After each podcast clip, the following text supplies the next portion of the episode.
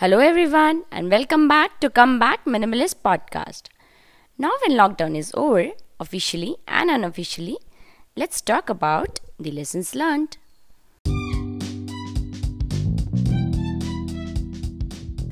I'm your host, Upasna, and I'm here to share some simple and intentional lifestyle tips, sustainable choices, and how minimalism leads to freedom.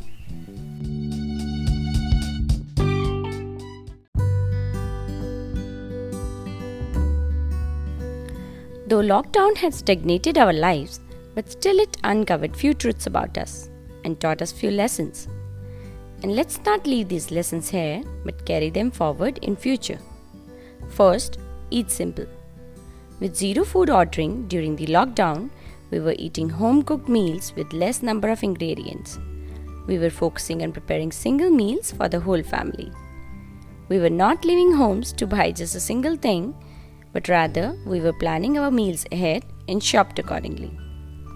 This had reduced our consumption of processed foods and simplified our diet. Second, entertain simple. With everyone locked inside, there weren't any visits to clubs or movies or any other getaways. Am I right? It gave everyone a chance to spend time intentionally. With no option of going out, people engaged in their hobbies be it gardening, reading, writing, and looked for meaningful options of entertainment. Third, quality time together. With no rush of going out and commuting, people were more relaxed. Families spent quality time together, which is not possible otherwise, as we are always busy. Kids and elders got the attention they seek. Fourth, shop simple. With malls and shops shut, shopping wasn't there in the to do list. Even online shopping wasn't an option. This helped everyone to experience delayed gratification. People who used to shop out of boredom were now cautious. Fifth, slow down. With everything coming to halt, we learned to slow down. We learned to say no to unnecessary. We enjoyed those simple things which we tend to miss when we are running, like watching birds and butterflies, looking at stars, smelling natural aromas, etc.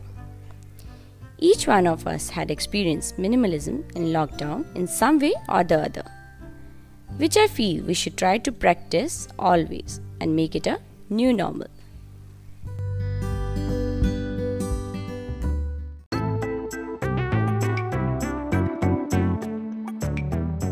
Thanks for tuning in.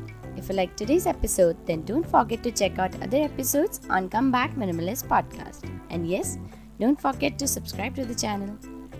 If you have any suggestions or feedback, you can reach out to me through my social media handles Come Back Minimalist over Instagram and Facebook. Or you can mail me over comebackminimalist at gmail.com. Bye bye.